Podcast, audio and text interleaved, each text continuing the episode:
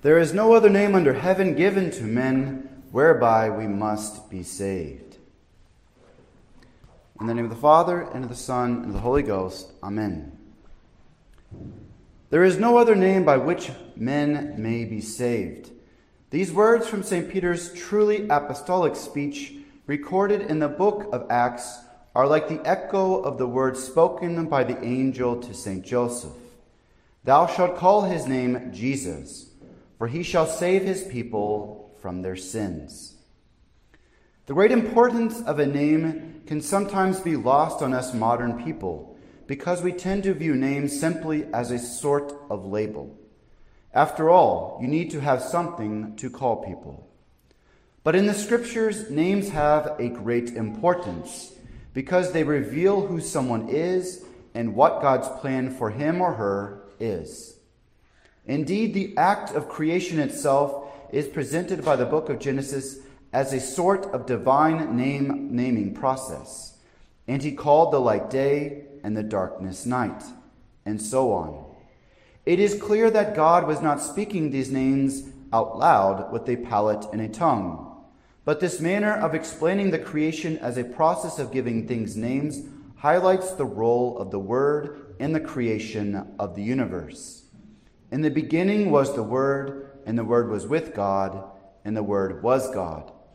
All things were made by him, and without him was made nothing that was made. The Greek word used here by St. John is logos. It means not only a literal word, but also reason or intelligence itself. So when God names things, he is not just assigning random labels. He is actually making them what they are. In the act of creation, God gives being and fact to things that existed potentially in his divine mind from all eternity. When the Bible wants to reveal to us the purity of Adam's mind before the fall, he speaks to us again of naming. The Lord God, having formed out of the ground all the beasts of the earth and all the fowls of the air, brought them to Adam to see what he would call them. For whatsoever Adam called any living creature, the same is its name. In the state of original justice, Adam understood the inner harmony of God's creation. Naming the lower creatures means he understood what they were and their place in God's plan. Throughout sacred history, when God intervenes to give someone a special role, he often will change that person's name, as when Abram becomes Abraham, or when Simon Bar Yonah becomes Peter. The biblical genealogies often explain the symbolic meaning of people's names. So when you see why the angel speaks the way he does to St. Joseph, thou shalt call his name Jesus, for he shall save his people from their sins. We see that that for is important the baby will be called Jesus because he is the Savior. We celebrate the feast of the Holy Name on the Sunday after the feast of the circumcision. In keeping with the Jewish custom, our Lord received his name like other boys eight days after his birth, when this sacred rite was performed. In the case of our Lord, this naming ceremony had a special significance because he revealed the name of Savior at that very moment when he shed the first drop of his blood for our redemption. The feast of the Holy Name, therefore, is one of the many reminders we receive in Christmastide about the reason this divine infant has come to us to save us from our sins. His name, therefore, is not just a label, but it tells everything we need to know about him. Reflecting on the suffering and exaltation of Christ, St. Paul says, He humbled himself, being, becoming obedient unto death, even to the death of the cross, for which cause God hath exalted him and hath given him a name which is above all names. It has been suggested that the titulus, the sign bearing our Lord's putative crime inscribed in Latin, Greek, and Hebrew, on our Lord's cross hints at the real identity of the man hanging from that cross. We are unable to confirm this, since the remaining relic of the titulus in Rome is missing most of the Hebrew inscription and St. John's Gospel, which gives the charge, Jesus of Nazareth, King of the Jews, comes down to us in Greek. But it is very likely that the first letters of the Hebrew version of the accusation make an acronym spelling out the divine name itself, spelling out the consonants of Yahweh. Therefore, this four letter word, according to the Tetragrammaton, is the name which God gave to Moses when he appeared to him in the burning bush. Moses said to God, Mo, Moses said to God, Lo, I shall go to the children of Israel and say to them, The God of your fathers has sent me to you. If they should say to me, What is his name? What shall I tell them? The God then said to Moses, I am who am. If indeed the learned scribes at the foot of the cross noticed the divine name inscribed above our Lord's head, this helps to explain their rage. In any case, we know that some at some time earlier, on the occasion when our Lord most clearly revealed his identity to the Jews, he did so precisely by laying claim for himself to the holy name of God. Abraham your father rejoiced that he might see my day. He saw it and was glad. The Jews therefore said to him, Thou art not yet fifty years old, and hast seen Abraham? Jesus said to them, Amen, amen, I say to you, before Abraham was made, I am.